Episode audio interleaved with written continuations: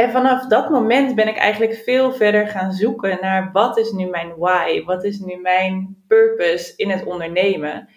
En toen kwam ik eigenlijk veel dieper en dichter bij een kern in mezelf, ehm, waarbij nu het coachen beter past.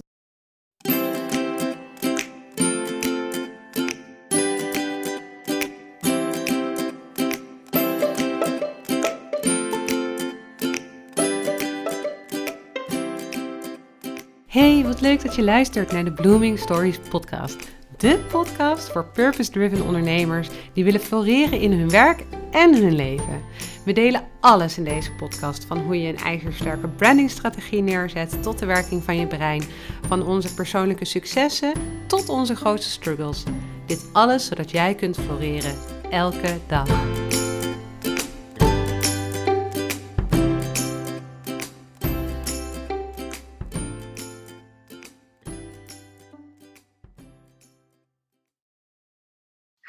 Leuk dat je luistert naar weer een nieuwe aflevering van de Blooming Stories podcast. Vandaag doen we weer een interview en dit keer doen we dat met Anne. Of Anne-Elise, mag ik misschien wel zeggen. Anne uh, is een van onze ondernemers bij ons in het pand in Blooming Stories. En Anne heeft een hele mooie reis. Al acht jaar is ze bezig met de zoektocht naar haar geluk en naar hoe zij de ondernemer wordt die ze graag wil zijn. Ik ben heel benieuwd naar haar verhaal en ik vind het super leuk dat je er bent. Hoi Anne. Hi Lisbeth. Hi. Leuk dat je in onze podcast bent. En um, nou, leuk voor de luisteraar als je even wil vertellen van wie ben jij? Ja, dankjewel. Allereerst natuurlijk uh, dat jullie mij hier te gast hebben. Uh, ik ben dus Anne, Anne-Elise. En ik ben uh, ondernemer, antropoloog en coach. En ik sta eigenlijk op het punt om mijn onderneming die ik drie jaar geleden ben gestart, in ja, rondom mijn antropoloog zijn, um, ja, overboord te gooien en me volledig te storten op het coachen. Jee, wat een stap zeg. En uh, hoe ben je tot dat besluit gekomen om uh, iets wat je nou ja, zorgvuldig hebt opgebouwd, uh, helemaal aan de kant te zetten? Ja, nou dat is ook een leuke vraag, want ik heb dus Vorig jaar in maart begon ik met de zoektocht naar hoe kan ik mijn onderneming wat meer voeten in aarde geven. En zo kwam ik bij, bij jou en bij Iris uit met het eerste gebrand uh, traject van de Flamingo Way. En vanaf dat moment ben ik eigenlijk veel verder gaan zoeken naar wat is nu mijn why, wat is nu mijn purpose in het ondernemen. En toen kwam ik eigenlijk veel dieper en dichter bij een kern in mezelf, um, waarbij nu het coachen beter past dan uh, het onderzoek doen. Waarom is dat coachen dan iets wat beter past? Ja, nou je noemde het net al eventjes kort in de introductie. De afgelopen acht jaar ben ik echt ontzettend op zoek geweest naar wie ben ik nu eigenlijk? De grote vraag voor veel mensen in het leven, denk ik. wie ben ik nu eigenlijk en wat maakt me gelukkig? En misschien nog wel een vraag die daaronder ligt ook van wat doen we in hemelsnaam hier op deze planeet en wat, wat is het leven nu? En dat is eigenlijk een zoektocht geweest van een soort van wat begon met een ontzettend diep donker dal, mag ik wel zeggen. Acht jaar geleden dat ik echt op het punt zat in een punt van een identiteitscrisis, niet meer weten van voor en achter wie ik nou was.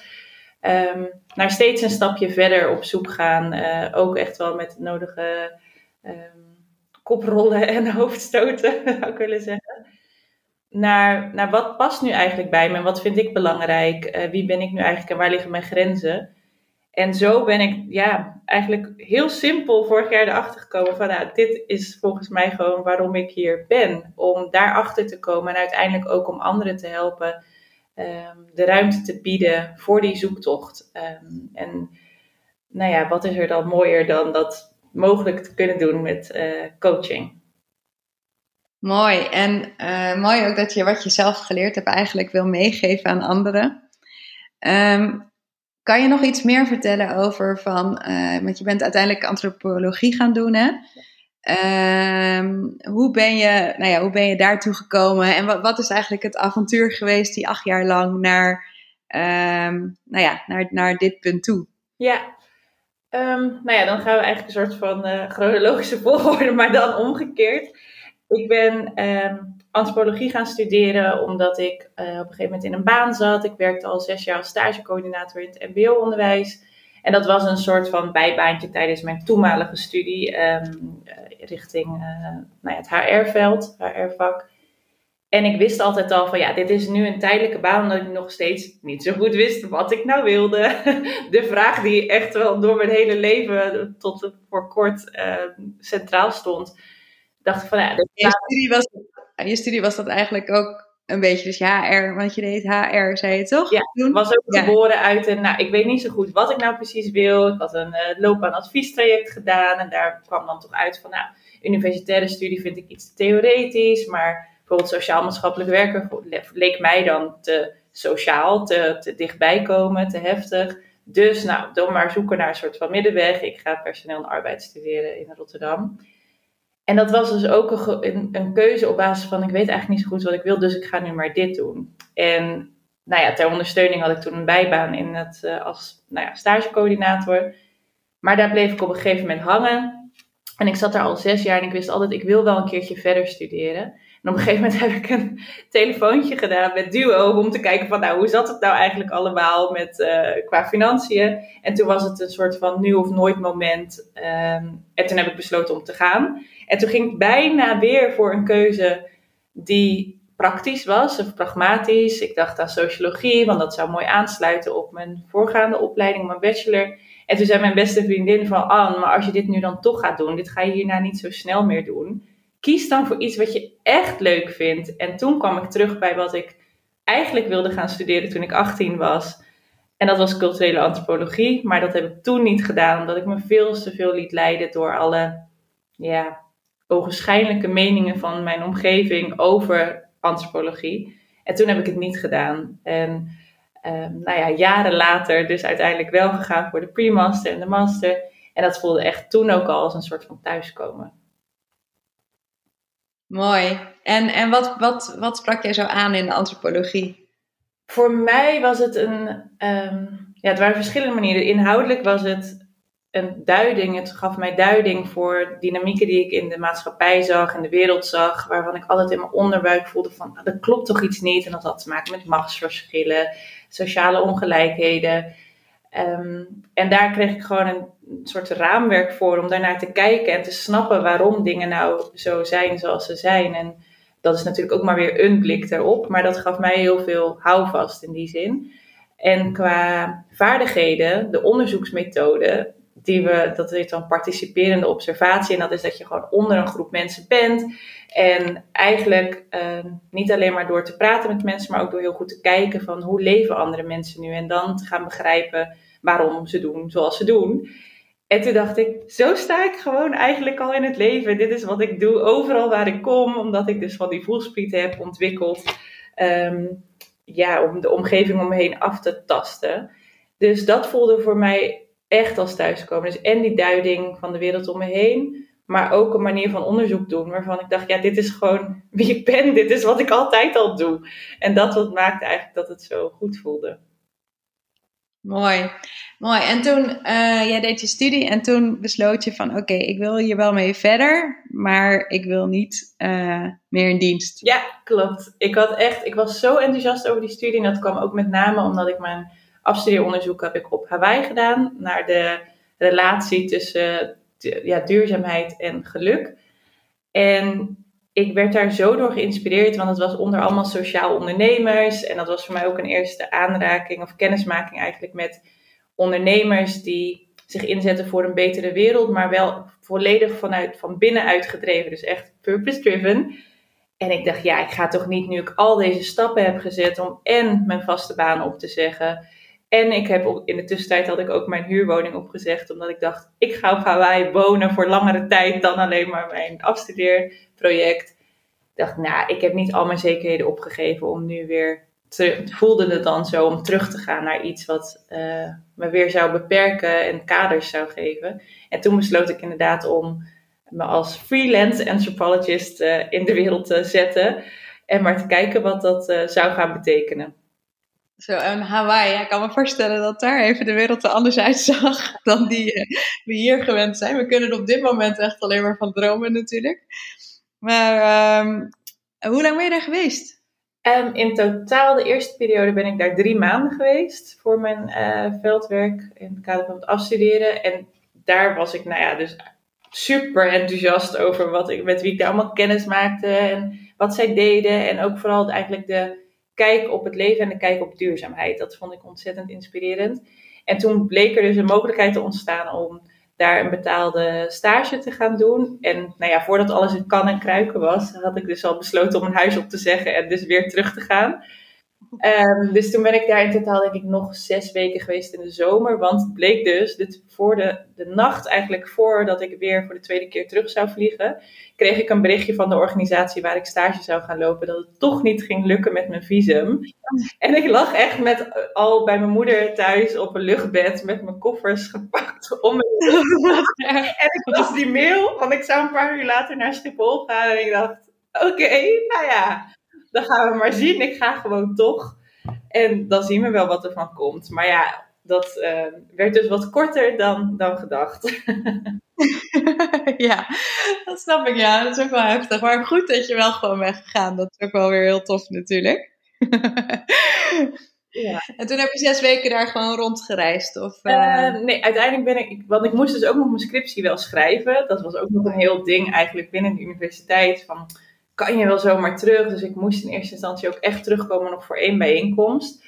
Um, en dat, dat maakte ook dat ik ja, maar ik ga toch gewoon terug. En uh, dan schrijf ik desnoods alleen maar daar mijn scriptie. En toen heb ik vooral geprobeerd om nog het netwerk wat ik in die drie maanden daarvoor had opgebouwd, om daar verder te kijken van, zijn er geen andere mogelijkheden om nu toch, um, nou ja, of een stage te doen of aan het werk te komen. Maar het, nadeel van al die purpose-driven uh, ondernemers was dat ze nog heel kleine organisaties allemaal hadden. Dus niemand had de capaciteit Ehm, om mij dus een, een, uh, een plek aan te bieden die ook een visum uh, nou ja, zou waarborgen of goedkeuren.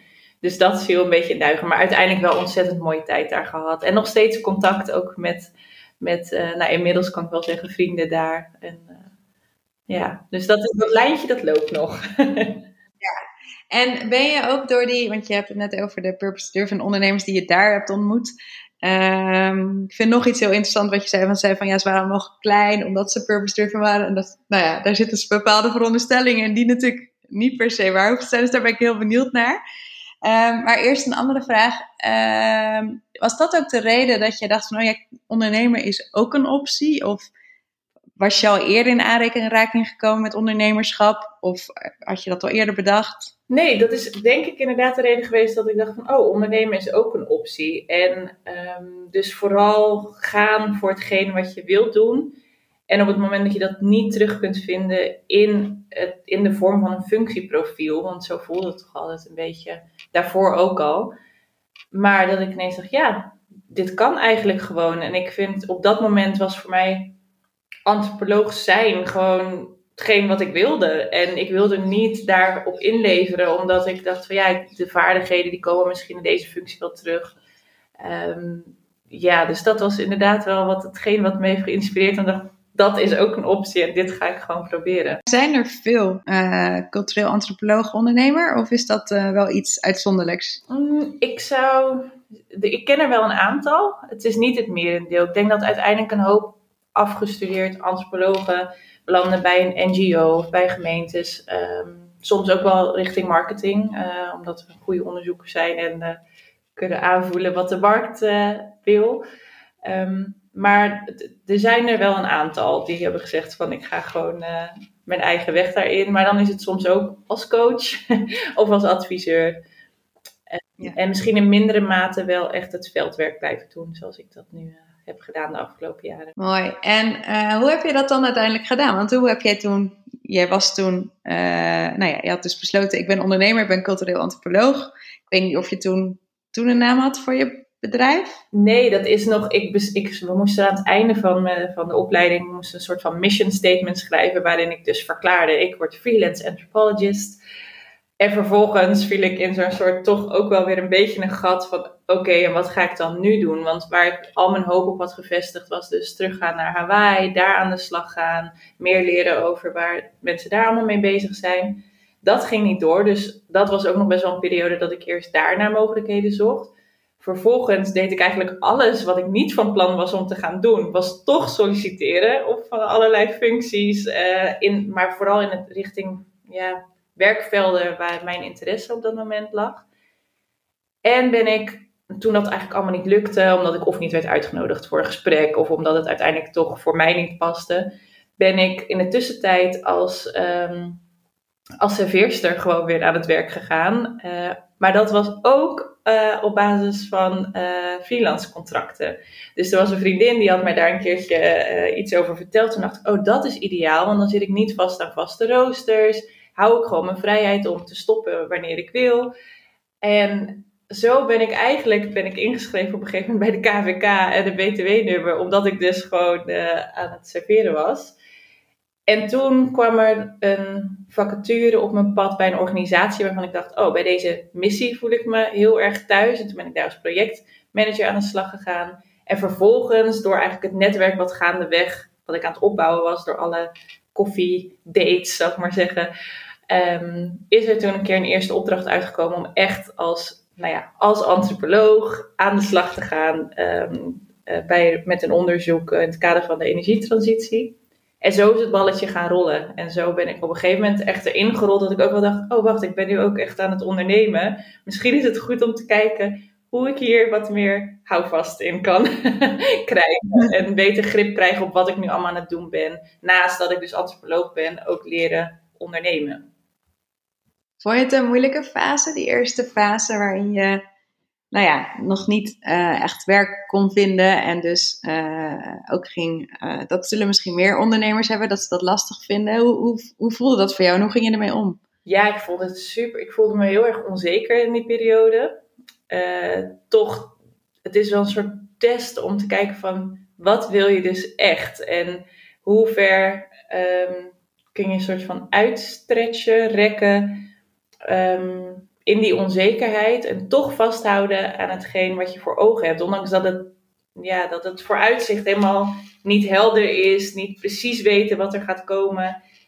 En toch nou ja, vasthouden aan dat, aan dat doel van ik ga dit gewoon voor mezelf doen. Of op zijn minst ehm, ergens werken waar, ik, waar het gewoon 100% goed voelt. En, dus ik was aan de ene kant heel erg onzeker, maar toch ook heel erg vastberaden. En dat ging ook wel in mijn moedswings denk ik dat dat ook nog wel weer terug te zien was. van wanhoop tot, uh, tot super gefocust. En van nee, ik ga me hier echt aan vasthouden.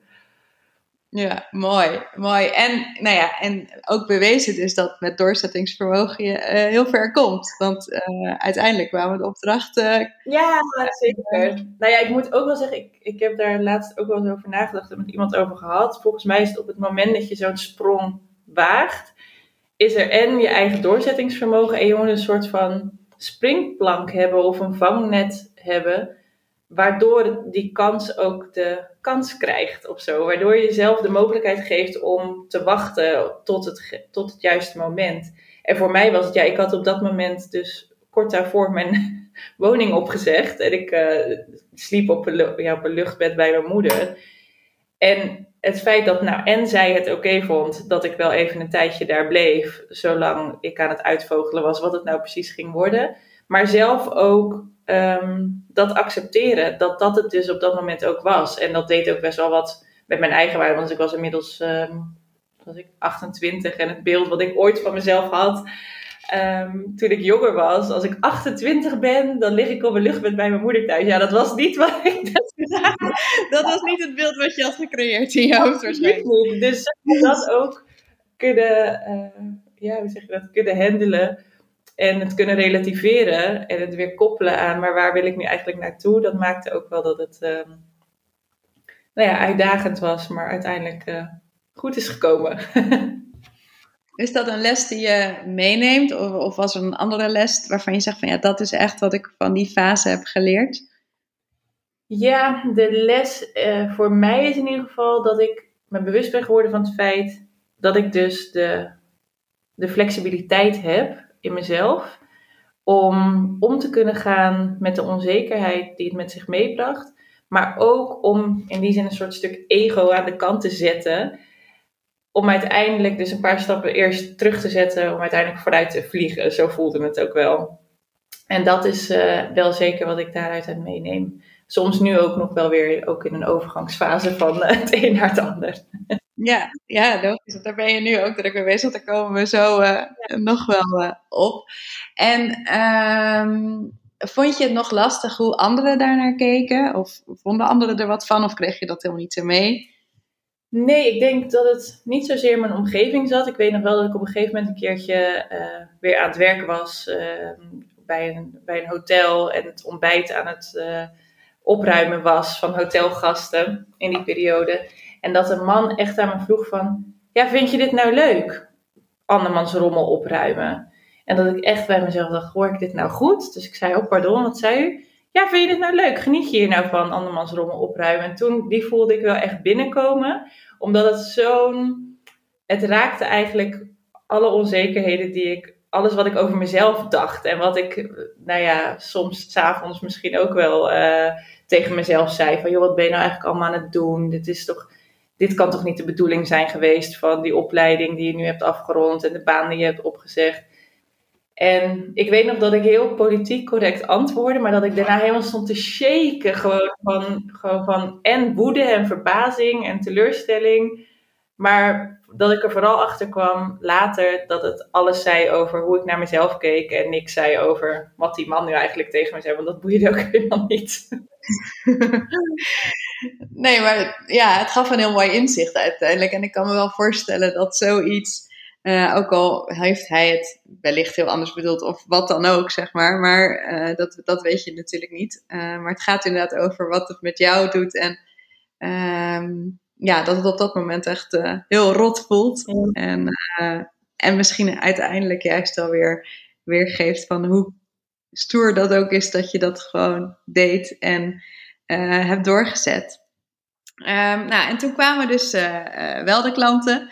toen ging het de stijgende lijn omhoog. um, hoe, hoe was dat? Hoe, hoe ervaarde je zeg maar je, je, je rol als dus echt antropoloog? Um, of freelance antropoloog moet ik zeggen. En in het veldwerk. Ja. Hoe, hoe was dat voor jou? Want dat was je dagje op dat moment je droom. Ja, ja, zeker. Ik vond het enerzijds ontzettend leuk. En ik vond het ook een, bijna een eer om het te mogen doen. Heel leuk om weer inderdaad in het veld dus uh, met mensen te praten over hoe ze dingen zien, ervaren. En dat vervolgens weer terug te koppelen naar een soort groter vraagstuk. Op dat moment dus vanuit de opdrachtgever. En tegelijkertijd dacht ik ook, oh god, het is wel echt veel verantwoordelijkheid om dit nu betaald te doen. Want eerst was het gewoon in een scriptievorm en dan doe je het eigenlijk alleen maar voor jezelf. En dan denk je dat er veel druk op ligt, omdat het, nou ja, ik wilde het graag tot een goed einde brengen. Maar nu was het dan voor een opdrachtgever die betaalt me er ook echt voor. En dat vond ik nog wel een ding van hoe vertaal ik dat dan ook vervolgens weer naar bruikbare aanbevelingen. En dat was wel weer een soort van next level um, vergeleken met wat ik tot dan toe had gedaan. Maar ik vond het vooral ontzettend leuk om, uh, ja, om de kans te krijgen om dat gewoon te gaan doen. Ja, hey, en uh, want je zegt uh, de scriptie, dat vond ik dan wel leuk, maar ik, kan, ik, uh, ik had je LinkedIn natuurlijk even bekeken en ehm, volgens mij ben je cum laude afgestudeerd. Ja, klopt dat? Ja, dus, um, dus je, je, je, ja, je deed het eigenlijk heel goed, maar toch was er dan die onzekerheid. Waar, waar komt dat vandaan dan? Kan je daar iets meer over vertellen? Ja, nou ik denk dat we dan ook dicht bij mijn why komen. Omdat het altijd wel een soort van knagend gevoel is van, doe je het wel goed genoeg? Is dit wel oké? En ik weet nog dat um, mijn ouders vertellen dat ook wel eens van vroeger. Dat ik op turnen zat en dat ik dan tijdens wedstrijden ook op de balk stond. En dan zo kletsen met, met mijn, uh, hoe zeg je dat, leraar, docent. Van, ja, doe ik het zo goed? Doe ik het zo goed? Dus altijd op zoek naar die bevestiging van buitenaf. En ik denk dat dat met nou, zelfs dus ook met het schrijven van een scriptie. Ergens weet ik heus wel dat wat ik schrijf ergens op slaat. en toch is het fijn om vervolgens eventjes die bevestiging te krijgen van... Inderdaad, het klopt, het is niet helemaal onzin. Um, en uh, nou ja, dat geldt vervolgens dan ook weer met het uitvoeren van zo'n opdracht ja, als een opdrachtgever op een gegeven moment zegt, ja, hier heb ik helemaal niks aan. Dat is dan een soort van mijn nachtmerrie om te horen van, joh, dit, hier heb ik echt niks aan. Heb ik je hier nou voor betaald? Dat zijn die stemmetjes in mijn hoofd. um, terwijl ik ook weet dat dat dus onzin is. Maar dat is ook wel een beetje zo'n um, zo'n rode draad. Maar uiteindelijk, ja, het is ook door, door het vaker te doen, raakte ik ook meer comfortabel met: oké, dit, is, dit is wat ik kan bieden, dit is waar mensen iets aan hebben en waar zit dan ook uiteindelijk mijn kracht in hetgeen wat ik aan het doen ben. En dat was super fijn om te ontdekken. En soms is ook wel verbazingwekkend dat in sommige organisaties het echt als een ehm, ja, super verhelderend iets was. Alleen al door de manier van kijken, van door een soort antropologische bril naar een vraagstuk te kijken. Dat was op zich al ehm, ja, van waarde voor bepaalde opdrachtgevers. Dus. Mooi. Ja, en ik vraag het ook, hè, omdat uh, jij vertelt het nu en uh, heel open. En ik denk dat juist heel veel ondernemers hiermee worstelen met een stukje. We zijn allemaal onzeker en we hebben allemaal onzekere momenten. En uh, um, ik denk dat dat, ehm, wat je ook zegt, door dingen meer te doen of door te groeien als mens en door je waarde steviger te gaan omarmen, ehm, dat je dat ook juist uh, hoe zeg je dat? Dat je dat juist ook, um, uh, ja, juist ook de kracht daar weer uitkomt, zeg maar. Dat je juist laat zien van, ja, ik was dat wel, maar ik deed het toch. En uh, daarmee heb ik mijn bedrijf een stukje verder weer geholpen. Ja, ja. En um, vervolgens kwam een beetje het punt van: oké, nou heb ik dat, nu loopt het allemaal wel en dan is het leuk. En je zei net al, toen, toen ben je in een traject bij, bij, bij ons, bij Blooming Stories gekomen, wat natuurlijk super uh, leuk is. Maar even los daarvan, um, waarom kwam dat punt van: oh, ik moet ook iets aan mijn bedrijf gaan doen? Ja. ja, het grappige was, of eigenlijk trieste misschien ook wel, was dat ik erachter kwam van: joh, ik werk nu voor mezelf, maar ook hetgeen waarom ik onder andere ook voor mezelf ben gewerkt, was niet alleen maar de, het stukje van ik wil gewoon antropoloog zijn. Dat had ook heel erg te maken met ik wil me vrij voelen en mijn werktijden kunnen bepalen en uh, vrijnemen wanneer ik wil. Um, en dat miste ik op een gegeven moment. Ik kreeg het zo druk, wat er enerzijds goed was. Maar anderzijds, ik las een keer een, post op Instagram, geloof ik, over ja, voel je je een een werknemer van jezelf. Toen dacht ik, ja, dit ben ik. Ik voel me nu echt gewoon in dienst bij mezelf. En dit is niet, dit is niet wat ik voor ogen had. Dus het wordt tijd om, om dat ook praktisch anders aan te gaan pakken. En me daarin dus ook vrijer te voelen als ondernemer. En dat, daar had ik nog een hoop in te leren. En heb ik ook nog een hoop in te leren, denk ik. Mooi. En nou, je hebt toen verzet, want dat is nog niet zo heel lang geleden natuurlijk. Dat was uh, vorig jaar. Ik denk ongeveer precies een jaar geleden.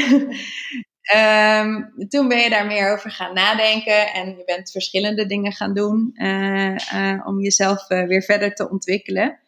Um, en daar is eigenlijk weer een heel nieuw verhaal uitgekomen. Kan je daar iets over vertellen? Ja, zeker, graag. nou, in die zoektocht om dus inderdaad mijn nou ja, mijn onderneming Eliza Works, freelance anthropologist business, meer voet in aarde te geven, ben ik met uh, traject bij Blooming Stories veel dieper in mijn why gaan kijken. Van waarom ben ik nu eigenlijk aan het doen wat ik doe? En daarin kwam ik eigenlijk achter verschillende waarden die ontzettend belangrijk voor me zijn, die op sommige punten wel terugkwamen in het werk wat ik op dat moment deed. En is het een soort ja, een knikkertje wat zo uh, is gaan rollen en ben ik daar verder in gedoken. Um, nog steeds op zoek naar hoe kan ik nu mezelf als ondernemer verder ontwikkelen. Maar keer op keer kwam dus toch weer die vraag terug van wat is nou je why, wat is nou je purpose.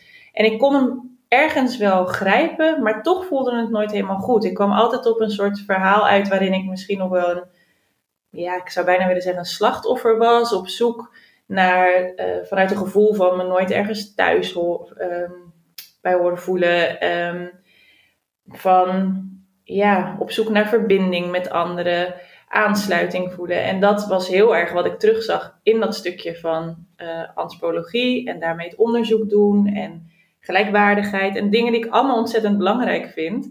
Maar het, het voelde niet helemaal goed. Tot ik op een gegeven moment, vorig jaar ben ik ook op een soort business retreat, workation uh, geweest. En daar is toen die why zeg maar helemaal nog verder geknapt.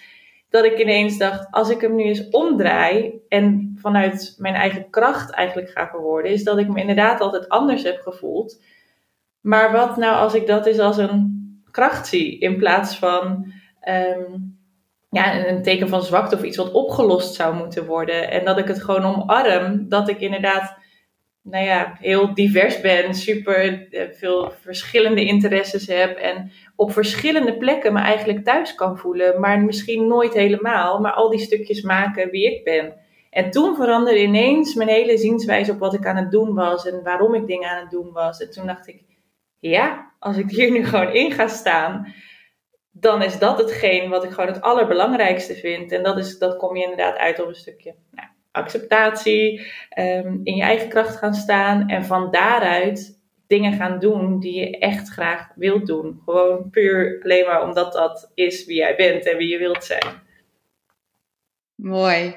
En wat, wat is dat dan? Wat, wat, is, wat heb je ontdekt over jezelf van dat is wat ik nu, wat ik de wereld te brengen heb en dat is wat ik heel graag wil doen? Ik denk dat dat dus inderdaad het delen is van mijn eigen verhaal, van mijn eigen route naar dit punt toe waar ik nu ben.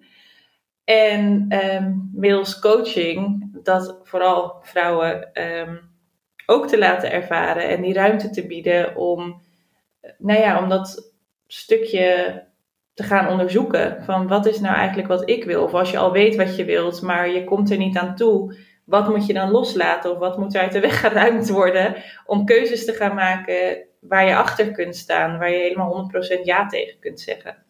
En dat is, en dan voelt het voor mij ineens zo super simpel, maar dat is dan wat ik de wereld te bieden heb.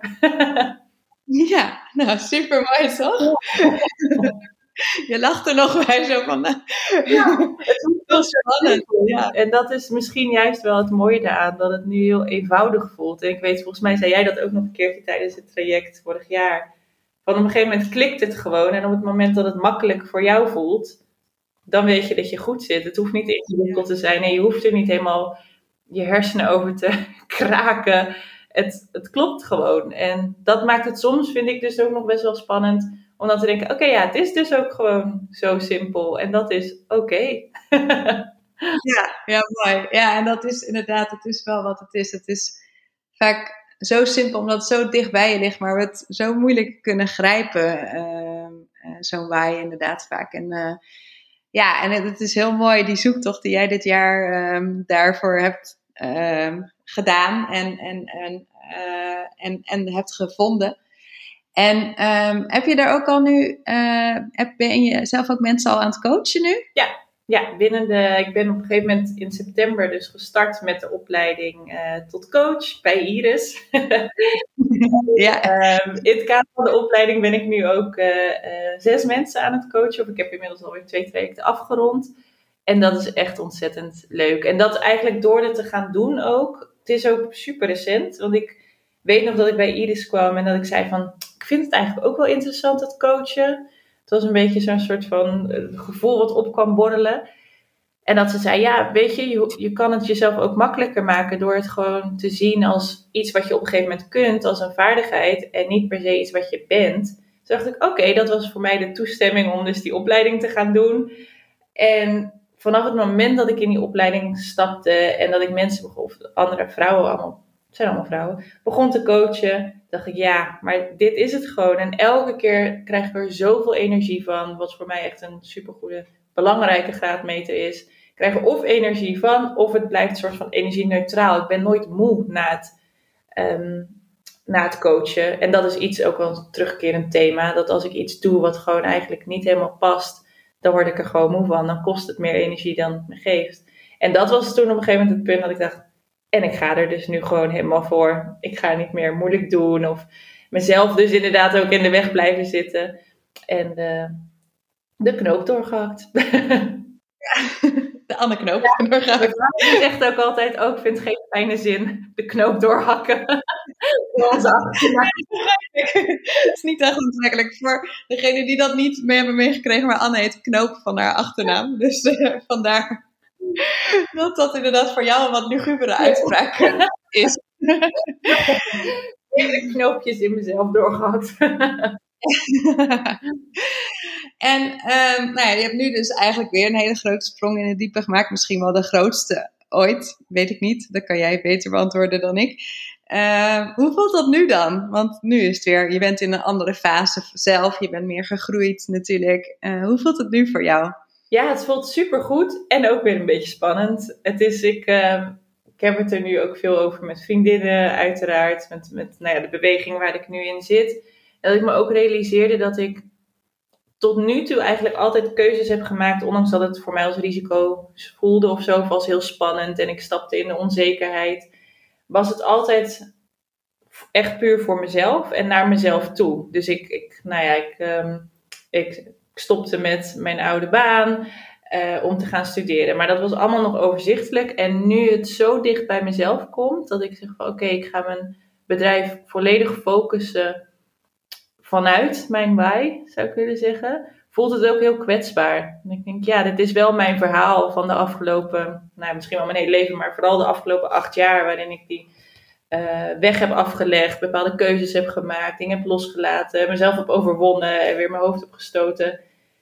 En als dat dus onderdeel is van mijn bedrijf, dat mijn verhaal onderdeel is van mijn bedrijf, wat volgens mij heel, wat voor mij nu heel mooi voelt, maar daardoor dus ook wel weer kwetsbaar en onzeker. Um, en tegelijkertijd voelt het helemaal als, ja, dit is wat ik ga doen. Ik heb dus nu ook voor het eerst ja gezegd tegen iemand die eindelijk een keer een website voor me gaat ontwerpen en, uh, en bouwen.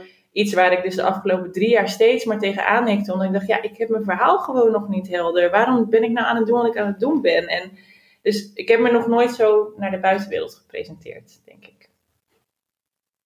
Leuk en spannend. en dat is heel terecht natuurlijk, dat dat spannend is. Het is mega spannend om uh, iets van jezelf zo uh, zichtbaar te maken. En um, uh, kan je nu ook al, stel nou dat mensen luisteren en denken, oh maar ik wil meer weten van wat Anne doet en of ik heb wel interesse om eens een keer met haar te praten. Um, hoe kunnen ze dat doen? Dat kan nu vooral dus of via LinkedIn inderdaad, maar daar ben ik zelfs nog wat iets minder actief op dan Instagram. Instagram is eigenlijk op dit moment het medium waar, waar ik alles een beetje deel dagelijks over de dingen die ik aan het doen ben als ondernemer, maar ook dus als um, coach. En dat is de beste manier om mij uh, um, te contacten. Dus dat zou ik super leuk vinden als iemand daar interesse in heeft. Ja, heel leuk. Nou, ik, uh, ik, kan me helemaal, ik vind het echt een heel mooi verhaal. En ik kan me echt helemaal voorstellen dat mensen dat juist super interessant vinden om er verder um, op in te gaan met jou en er verder over te praten.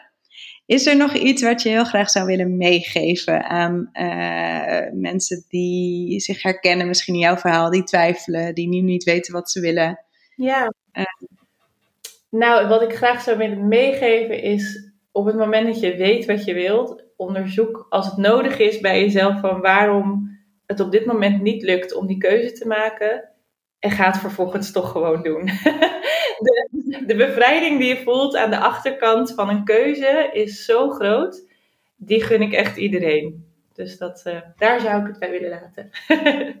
mooi, heel mooi. Nou, dan gaan we hem ook bij deze helemaal zo afronden. Dankjewel voor het hele leuke gesprek. Uh, ik, vond een, ik vind het een heel mooi verhaal en heel inspirerend. Ik denk dat heel veel mensen er hele mooie lessen uit kunnen halen. Dus dankjewel en um, ja, we spreken elkaar snel weer. Jij ook super bedankt. Tot. Graag gedaan. doei doei.